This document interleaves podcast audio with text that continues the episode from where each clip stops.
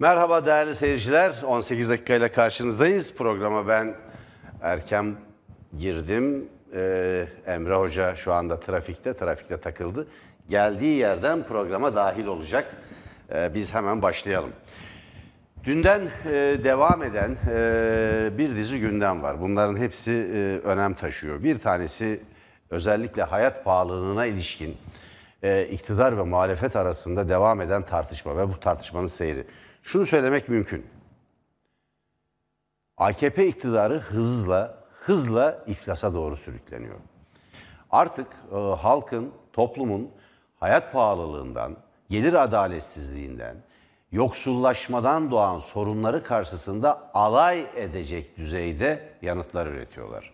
Örneğin kombilerinizi bir derece eğer kapatırsanız, yirmi iki yirmi üç dereceyle değil de yirmi bir dereceyle ısınırsanız, siz yüzde yedi oranında tasarruf yaparsınız. Böylece sizin faturalarınız da düşer. Tez bu. Şimdi tam böyle şey, e, cin fikirli olmak denir ya, gerçek çözümler üretmek yerine sanki hatanın halkta olduğunu anlatan, bilinçaltına bunu işlemeye, bunu bilinçaltında bunu vermeye e, çalışan bir e, siyaset tarzı izliyorlar. Onlar hatasız. Onlar e, bu ülkeyi mükemmel yönetiyorlar. Onlar bu ülkeyi, ki bugün on dokuzuncu yılı A K P iktidarının, Sabah gazetesinin birinci sayfasına bakarsanız, arkadaşlar mümkünse Sabah gazetesinin birinci sayfasını ekrana getirelim. on dokuz yıldır dimdik ayakta. Başlık bu. Yeni Şafak gazetesinin başlığı, diğer yandaş televizyon ve gazetelerin öne çıkarttığı haberlerin tüm bu yönde. Dün üç Kasım'dı. A K P iktidarının on dokuzuncu yılıydı. Seçim sistemindeki çarpıklık nedeniyle tek başına iktidar olan, tek başına iktidar olan bin dokuz yüz doksanlı yılların sonunda Türkiye'nin derin bir ekonomik krize sürüklenmesi üzerine Devlet Bahçeli'nin ve dönemin M H P'sinin Türkiye'nin hiç olmayacak koşullarda bir erken seçime taşınmasıyla iki bin üçte, yani iki bin iki üç Kasım'ında daha doğrusu ve iki bin üçten itibaren Türkiye'yi tek başına yöneten bir iktidarla yüzdeyiz. Evet, bunu bir pencere yapalım arkadaşlar. Vole verin bunu. Vole verin bunu. Bunu vole verin. Bizi almayın. Ee, yayından almayın. Evet, vole verin bunu. on dokuz yıldır dijivole verelim. Dimdik ayakta. Şimdi manşetler, başlıklar bu. Hocam hoş geldiniz. Bak, trafiğe hoş takılmışsınız galiba. Evet, bir küçük evet. şey oldu. Önemli değil. Siz açacaktınız bugün ama evet, ben fark başladım. Etmez, fark A K P'nin ekonomik ettiniz. iflasıyla başladık. Efendim neyle? Ekonomik iflası ve siyasi iflasıyla. A K P'nin mi, Türkiye'nin mi? A K P'nin hocam. Türkiye'nin bir kusuru yok. Hayır. A K P'nin yüzünden Türkiye iflas etti de onun o için. O ayrı. Fakat A K P'nin iflası daha derin.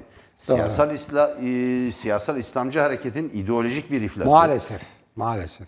E, siyasal iflası, felsefi iflası, bütün tezlerinin çöküşüyle karşı karşıyayız. on dokuz yıldır siz bir ülkeyi neredeyse dikensiz gül bahçesi gibi tek başınıza yöneteceksiniz. Bütün muhaliflerinizin tepesinde terör estireceksiniz. Size muhalefet eden herkesi neredeyse tutuklayacak, susturacak, sürgüne gönderecek, üzerinde baskı kuracak, ekonomik, siyasal baskı kuracaksınız. Ve on dokuz yılın sonunda Türkiye'yi derin bir gelir adaletsizliğinin, derin bir yoksullaşmanın ve bir çöküşün eşiğine getirip bırakacaksınız. Olay bu. İçine aslında. Şimdi içine. Neydi bunların temel tezleri hocam? Neydi temel tezleri? Devletle millet modernleşme ve aydınlanma sürecinde birbirine yabancılaşmış. Devletle millet kavgalıymış. Devlet dedikleri cumhuriyet aslında. Yani cumhuriyetle millet kavgalıymış. Bu hipotez o kadar sık tekrarlandı ki İslamcı çevreler tarafından. Buna yer yer liberal, eh, ahmak liberaller de buna dahil oldular.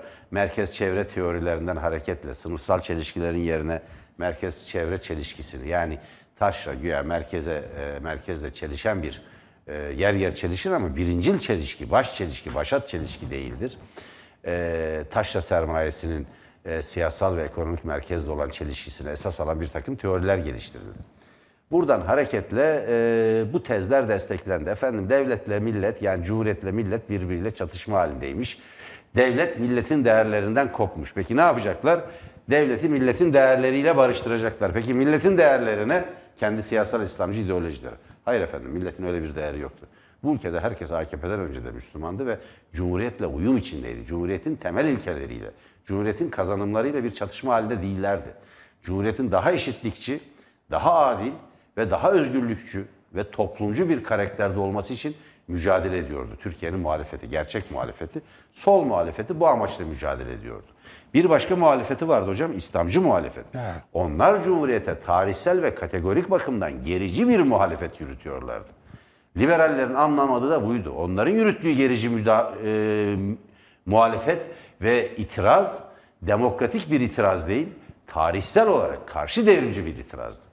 on dokuz yıldır karşı devrimci bir iktidar var ve Cumhuriyet'in bütün değerlerine düşmanlık içinde hareket etmiş ve e, iki yüzlü ve sinsi bir siyaset tarzıyla Cumhuriyet'in içini boşaltma ve onu dönüştürme e, stratejisini adım adım yaşama geçirmişler. Herkes şaşırıyor. E, ordudaki kaymakam niye görevden alındı? Son derece normal. İktidarın karakterine uygun. Şimdi bu ekonomik krizden bir çıkış önerileri var mı? Yok. Kombiyi bir derece kısacaksınız. En çarpıcı çıkış önerileri bu. Karnabaharı çeyrek alacaksınız. O dörde parçalanacak. Çeyrek alacaksınız pazardan. Çocuklarınız mesela. Emine Hanım'ın ve A K P yöneticilerinin hocam önerilerini biliyorsunuz değil mi? Çocuklar alışverişi teşvik edermiş. Çocuklarla pazara gitmeyin diyor. Başka bir şey daha söylüyorlar hocam. Siz onu biliyor musunuz? Pazara tok gitmek lazımmış. Aç gidersen bu sizi alışveriş yapmaya tahrik edermiş. Ben hayatımda böyle bir şey duymadım ya. Utandım. Böyle bir şey söylenmez. Ayıptır. İnsanlar zaten aç. İnsanları doyuramıyorsunuz ki insanlar aç pazara gitmesin. Böyle bir laf olur mu ya? Bugün bizim e, röportajımız vardı hocam. Ekrana getirdik. Gördüm, arkadaşlarımız evet. Çarşı pazarda nabız tuttular. Hazal Güven'in röportajıydı e, bugün ekrana getirdiğimiz.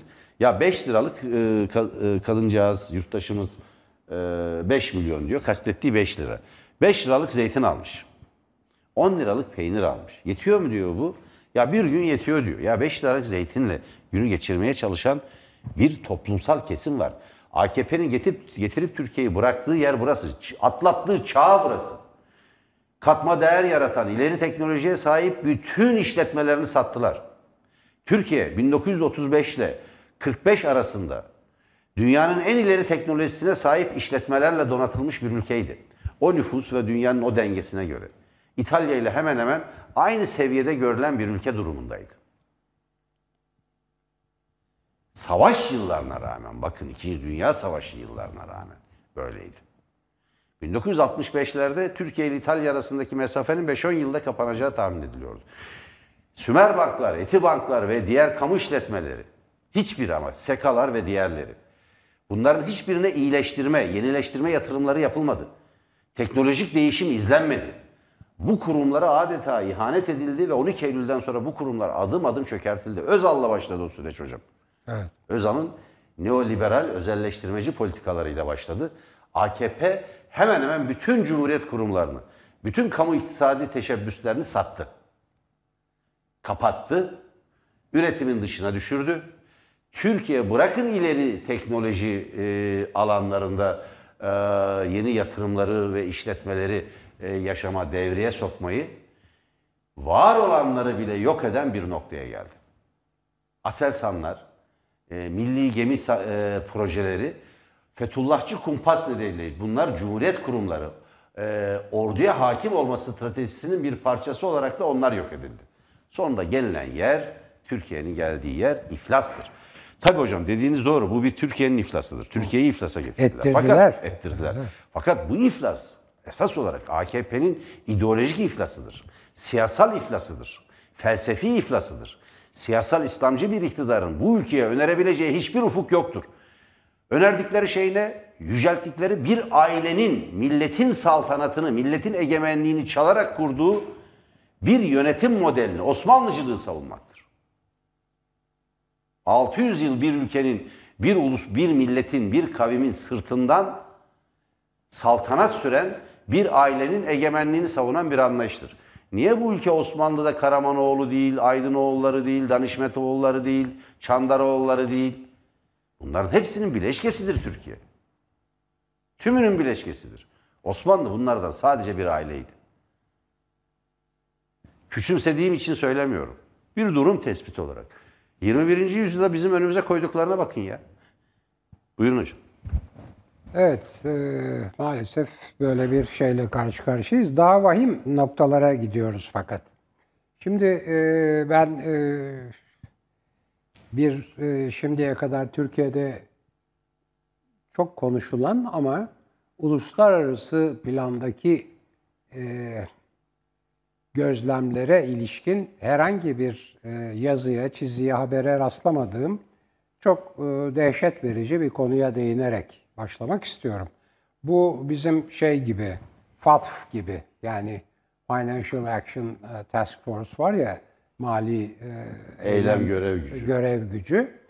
Onun e, belki gerisinde yatan ama ona da ışık tutan filan bir olay. Şimdi değerli izleyiciler, biliyorsunuz bu e, mali eylem görev gücü Türkiye'yi maalesef gri listeye aldı. Buraya alınmasının sebebi kara para aklanması ve daha vahimi e, terörün finansmanında paranın kullanılabilmesi, kullanılması, kullanılabilmesi değil, kullanılması. İki tane ölçüsü var bu F A T F'ın. Bunlar hangi terör oluyor hocam? Millet bizim P K K terörü zannederler. İslamcı terör. İslamcı örgütlerin teröründe kullanılan kara paranın aklandığı bir ülke olarak kabul ediliyor. Herhalde öyle, çünkü belki izleyicilerimiz unutmuşlardır. Bu konuda kitaplar yazıldı. Bırakınız, yani bırakınız mülakatları, bütün uluslararası gazetelerde, ünlü gazetelerde mülakatlar çıktı. Yani IŞİD veya işte ne deniyorsa I S I S filan, Irak, Şam, Ee, İslam Devleti denen, IŞİD denen, D H, D H e, filan diye e, isimlerini değiştirmeye çalıştık. DAEŞ işte diyorlar, DAEŞ, DAEŞ, evet. Arapça DAEŞ. Evet, böyle bir e, o örgütün liderleri e, dünya basınına e, beyanatlar verdiler, e, söyleşiler verdiler. Kitap var değerli izleyiciler, bayağı çok ciddi, iyi, be, be, ünlü bir yayın evi tarafından basılmış. Türkiye'deki ilişkileri gör. Ayrıca e, dome, yani iç basında da, yerli basında da çıkan, işte Gaziantep'teki hastaneden tutun burada bilmem e, asker alma dairelerine İstanbul'daki kadar filan giden şeyler. Şimdi oralardan kaynaklanan bir biçimde bu F A T F, ben bunu ta yani bundan kaç yıl evvel yazdım. F A T F, F A T F Türkiye'nin tepesinde bir demokrasinin kılıcı, çok kötü gidiyor Türkiye bu konularda, dikkat etmiyor filan demiştim. Bir sorun çıkacak demiştim. E, tarihimizde Yüzleşmek kitabında. E, şimdi onu gördük. Gri listeye alındı. Yani kuşkulu, gölgeli liste. Bu e, kara para aklaması ve paranın terör örgütünün finansmanında kullanılması meselesinde. Bunun geri planında şimdi size başka bir örgütten söz edeceğim. Şimdi bu Freedom House'u filan biliyoruz. Onlar hep konuşuldu. Freedom House biliyorsunuz e, belli e, ölçülere göre dünyaları, dünyadaki ülkeleri sınıflayan bir örgüt. E, ne yapıyor? İşte medyaya bakıyor, e, medeni haklara bakıyor, e, bu e, hukuk devletinin varlığına veya yokluğuna bakıyor filan ve şey yapıyor. O Türkiye'yi artık demokrasi olmayan rejimler içine soktu. Bittik, oradan indik. Başka şeyler var. Medya vesaire özgürlüğüne ilişkin bir takım uluslararası örgütler var. Onların ölçüleri var. Onlarda da hep birer birer sıra değil, birer nitelik aşağı indik. Yani yarı demokrasiden mesela demokrasi olmayana indik filan. Şimdi söyleyeceğim örgüt çok önemli bir örgüt. İngilizcesini önce söyleyeyim. Bu şeyde, İsviçre'de, Cenevre'de E, bulunan merkezi bir örgüt. G I T A L K. G I e, Global Initiative demek. Küresel girişkenlik. Bir şeyin örgütü, bir şey için küresel girişkenlik oluyor tabii. Global Initiative for what? Yani against transnational organized crime. Against trans, transnational organized crime. Yani uluslararası organize suça karşı küresel girişim örgütü diye bir örgüt. Birleşmiş Milletler'e üye yüz küsur ülke tarafından destekleniyor. Sanıyorum Türkiye yok onların içerisinde, arasında. Emin değilim, belki de vardır ama ben ayrıca ona bakamadım. beş yüzden fazla uzman çalışıyor bu örgüt için. Bu uzmanlar hukuk uzmanları, insan hakları uzmanları, sıkı durun, uyuşturucu trafiği uzmanları, beyaz insan, beyaz kadın, insan kaçakçılığı, insan ticareti uzmanları. Yani işte biliyorsunuz e, beyaz zehir e, ve beyaz insan denen şey, beyaz insandan da çıktı artık, insan kaçakçılığına geldi. Orada hem kadınları, kızları kaçırıp satıyorlar hem de böyle ilticacılardan filan para sızdırmak için onları kaçırıyorlar, mültecilere iş yapıyorlar.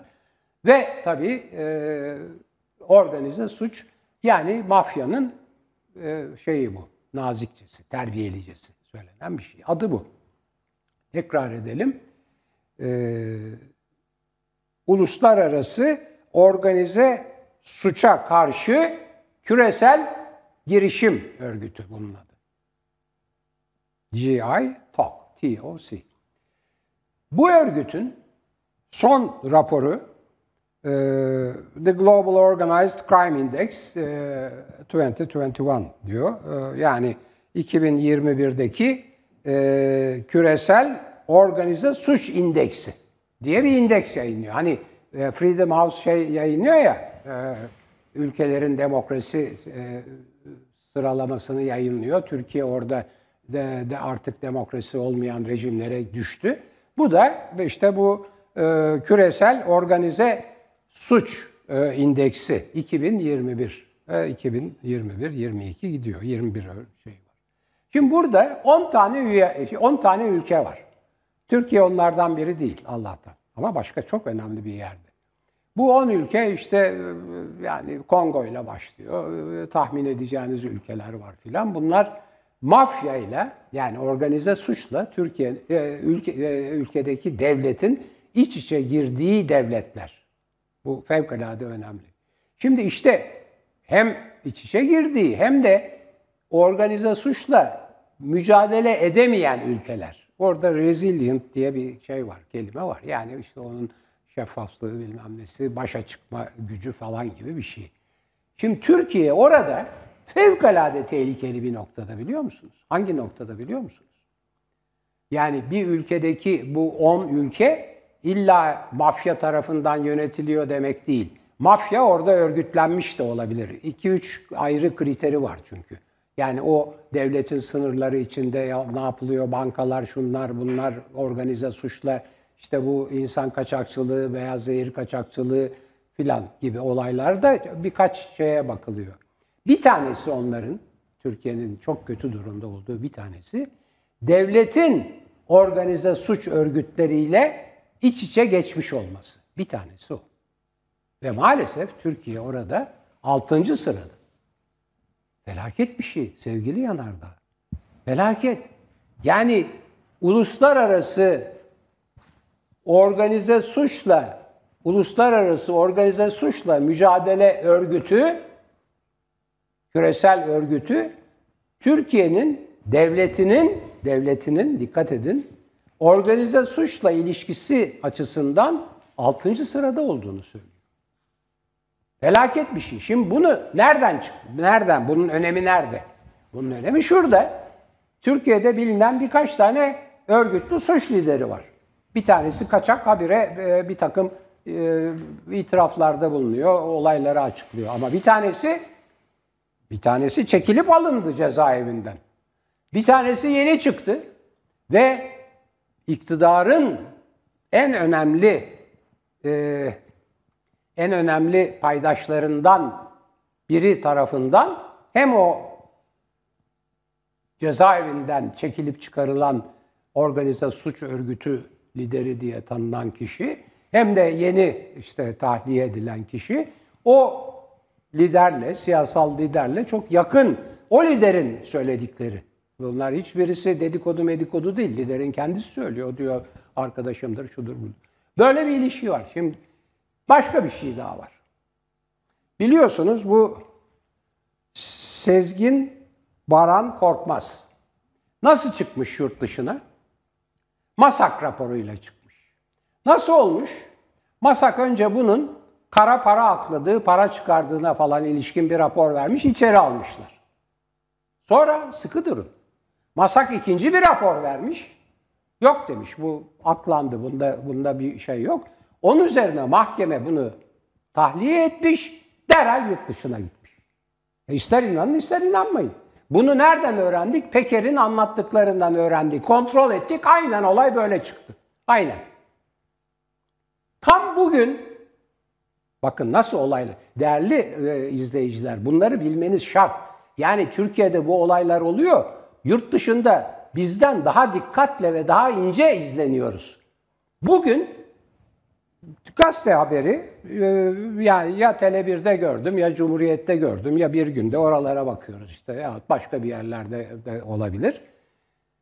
FETÖ'nün Masak ayağının kararı verilmiş. Efendim itirafçı varmış işte bilmem kaç tane. Onlardan bir tanesinin dosyası ayrılmış, öbürleri de itirafçıymış ama bir yıl bilmem kaç ay mahkum olmuşlar filan. Yani bir yandan Masak'ta FETÖ ayağı itirafçılıkla yakayı sıyırıyor ve mahkum oluyor gene de ona rağmen.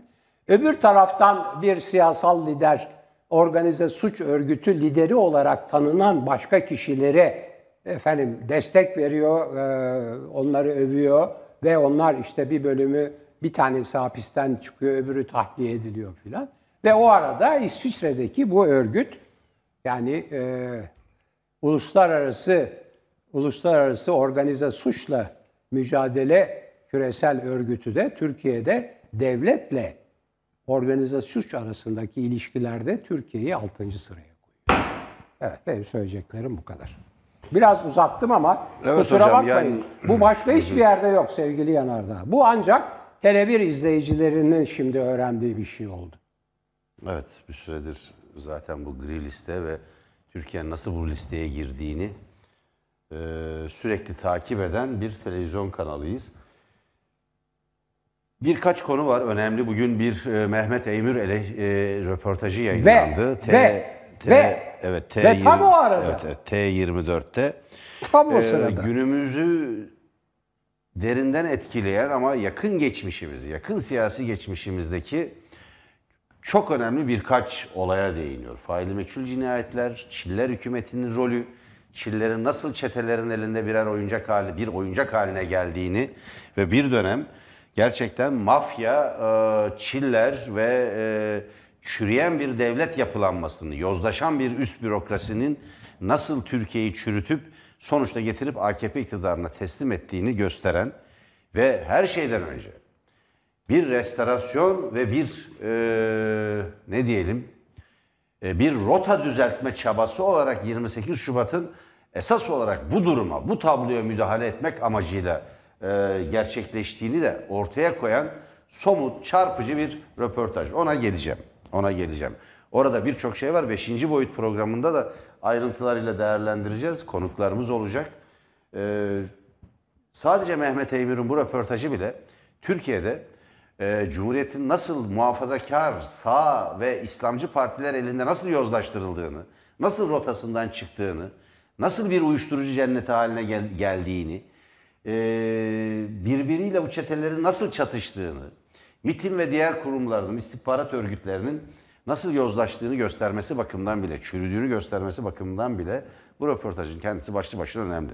Röportajı veren Mehmet Eymür'ün kendisinin dezenformasyon yapabileceği, bunu geçmişte birçok kez denediği de hatırda tutularak evet, bu kayıtla tümüne bakılmalıdır. Ona geleceğim. Bir şey üzerinde duracağım hocam.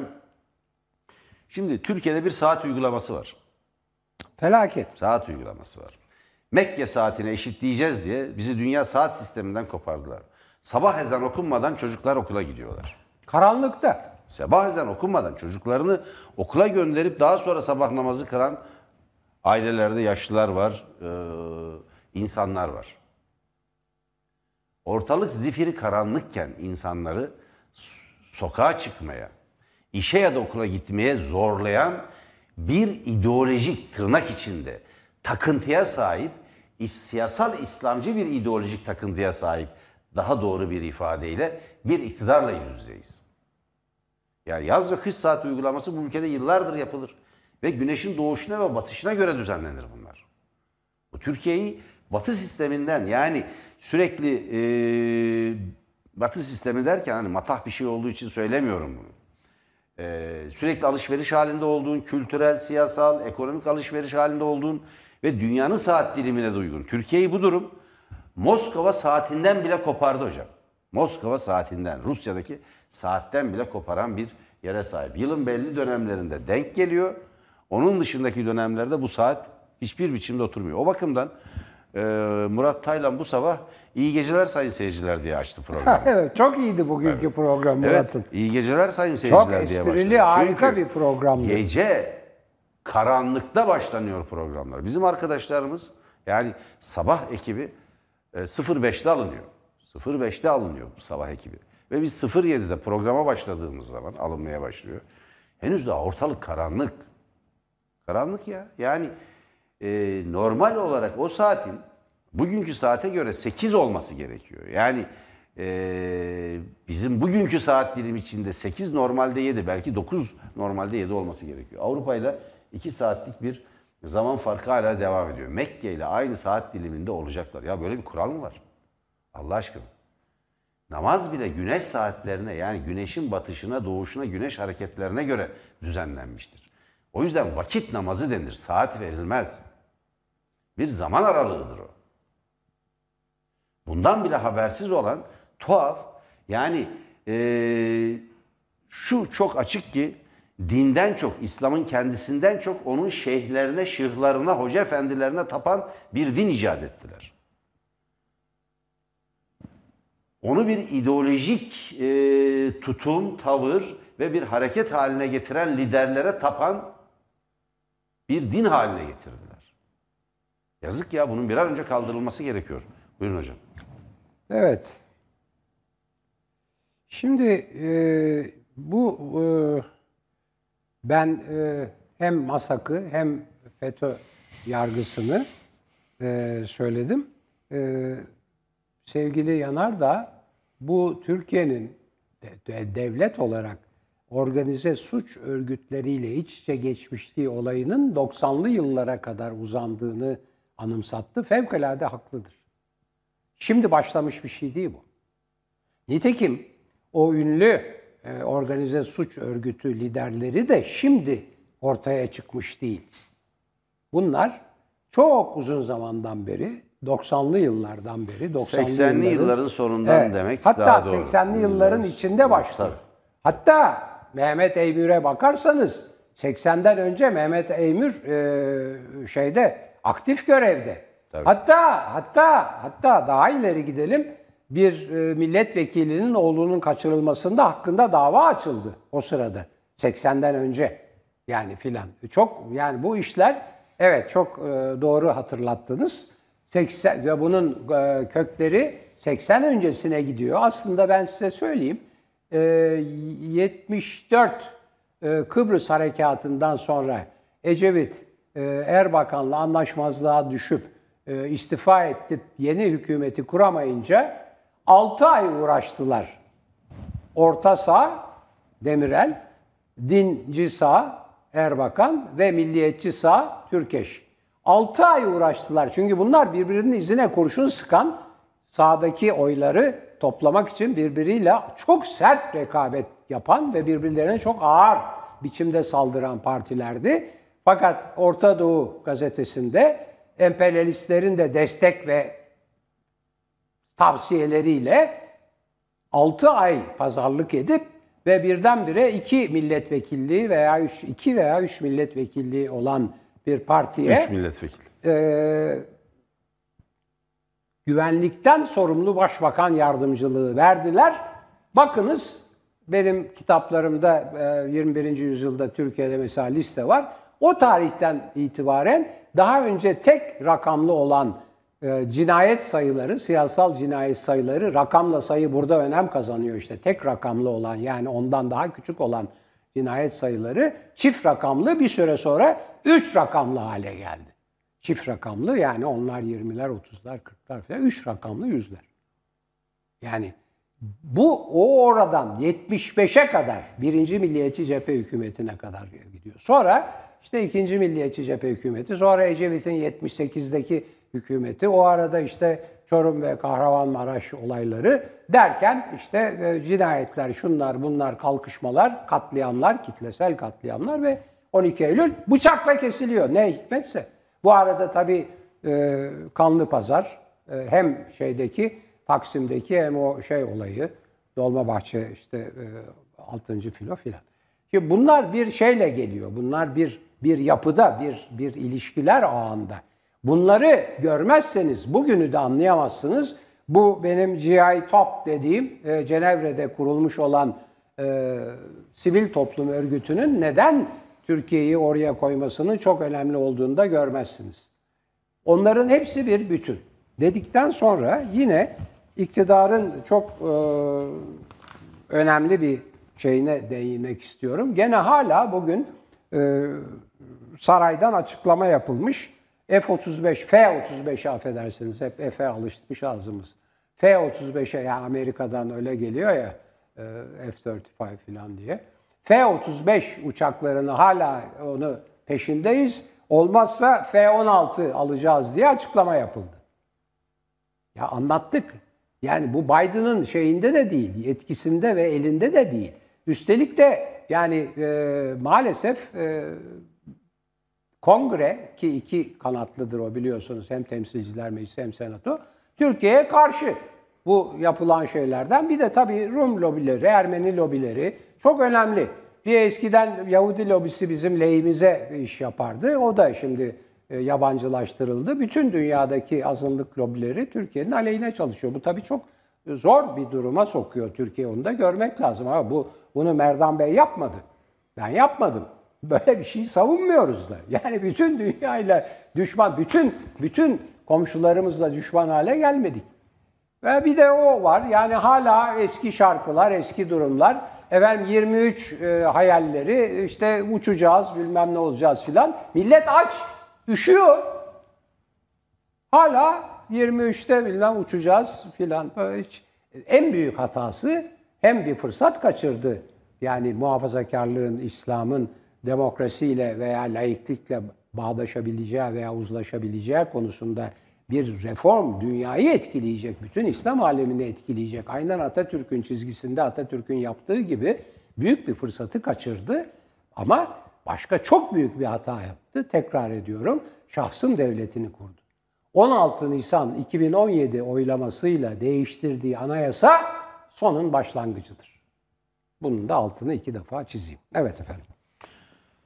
Hocam dün e, biz Osman Kavala'nın bir e, önceki gün evet. e, mektubunu okumuştuk. Dördüncü yılı evet. dolmuştu Osman Kavala'nın e, cezaevinde haksız ve hukuksuz tutuklanması.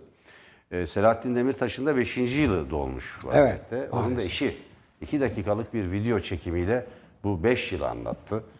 E, anlattığı şey çok önemli. Yani aslında e, Selahattin Demirtaş'ın tıpkı Osman Kavala'da olduğu gibi haksız ve hukuksuz bir biçimde beş yıldır hapiste tutanlar asıl bu ülkenin e, tarihinde mah mahkum olacak, tarihin mahkum edeceği bir siyasi heyeti oluşturuyorlar, kişileri oluşturuyorlar. Ben e, Sayın Demirtaş'ın yani e, eşinin açıklamasını, sözlerini son derece güçlü ve tarih önünde haklı insanların bir e, duygusuyla, ruh haliyle, gücüyle yaptığı bir konuşma olduğunu gördüm. Bu Türkiye'de iktidarın saldırısına uğrayanların daha güçlü olduğu bir denklem, bir tablo ortaya çıkmaya başlamışsa o iktidar kaybetti demektir. Şimdi ben soruyorum bir kez daha. Osman Kavala için sorduk. Dün siz bir e, hanım için cezaevinde kanser tedavisi gören, dördüncü aşamada kanser tedavisi gördüğü halde e, hala tahliye edilip dışarıda tedavi imkanı elinden alınan e, bir e, kadın tutuklu için e, aynı şeyi söylediniz. Hukuk herkes için lazım. Tabii. Hangi suçtan, hangi nedenle, hangi gerekçeyle tutuklanmış veya mahkum edilmiş olursa olsun, haksızlık varsa, haksızlık ve hukuksuzluk varsa biz buna karşıyız. O kadar basit. O bakımdan İnsanlar bir takım değil, kişiler yani değil. bir takım bir takım Fethullahçılar hiç heveslenmesinler. Hiç heveslenmesinler.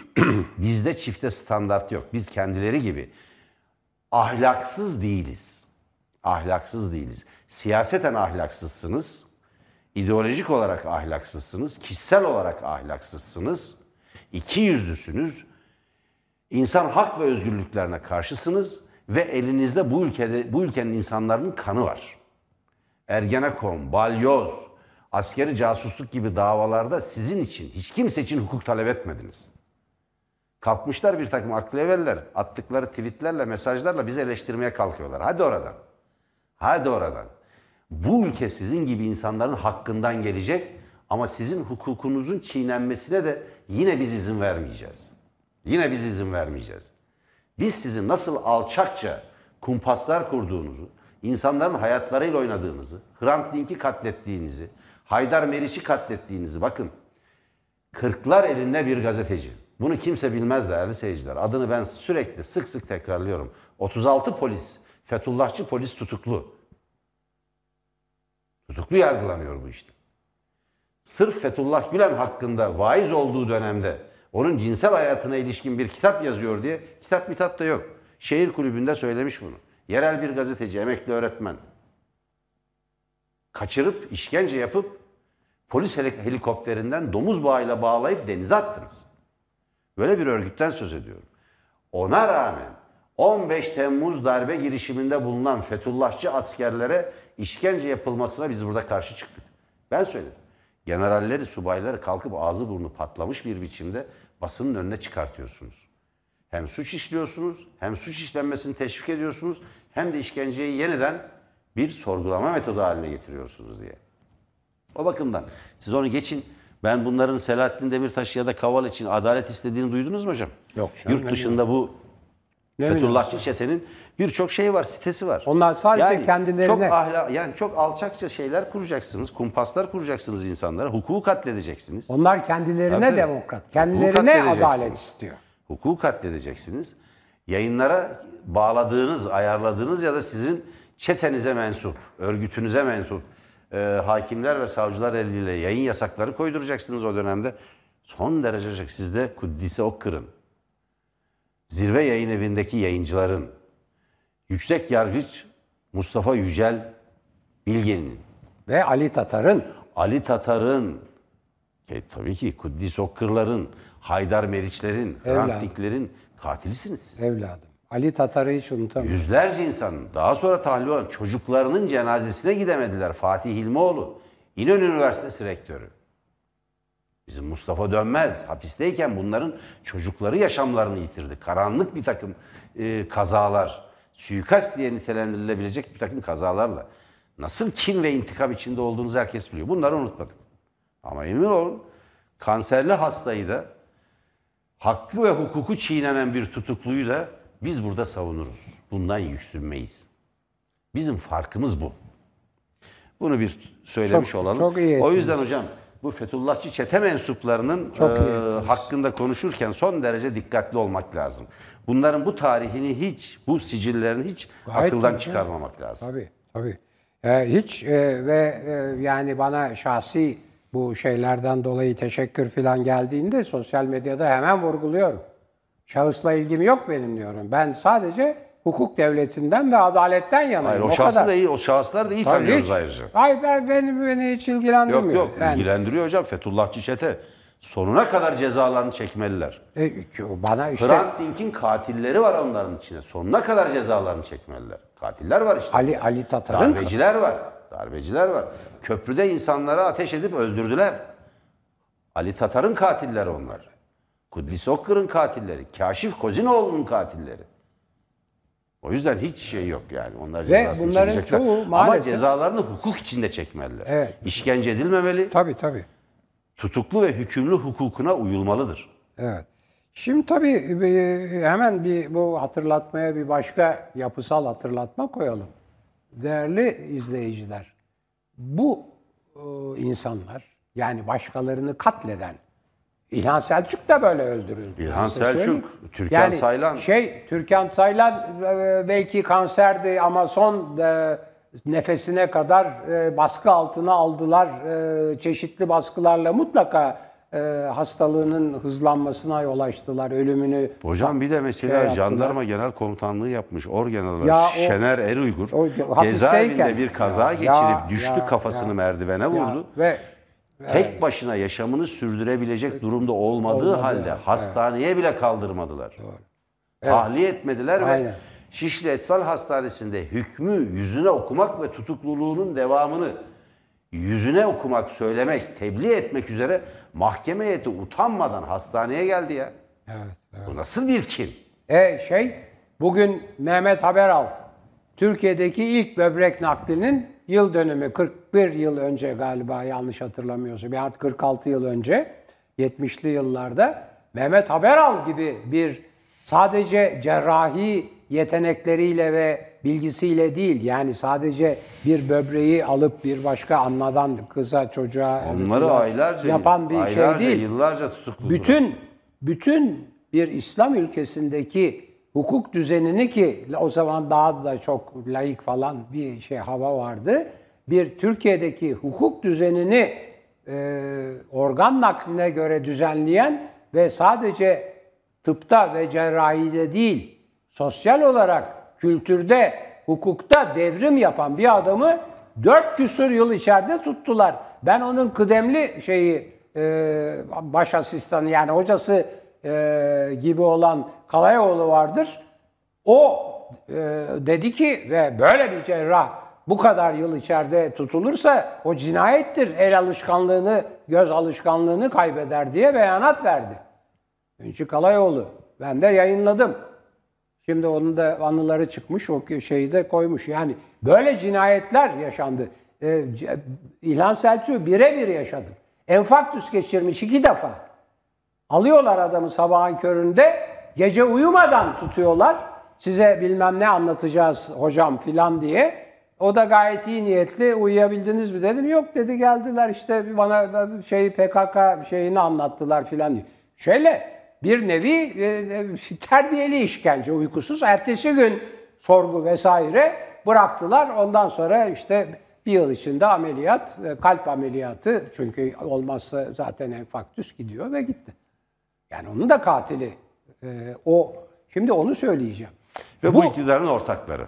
Bu bu, bu, kom, iktidarın bu ortakları. komplocular, bir daha, bu kom, şimdi onu söylüyorum. Bu komplocular iki yere yerleştiler. Bir tanesi adalet mekanizması, mahkemeler, yargıçlar ve savcılar. Öbürü güvenlik mekanizması, polisler. İki yerde.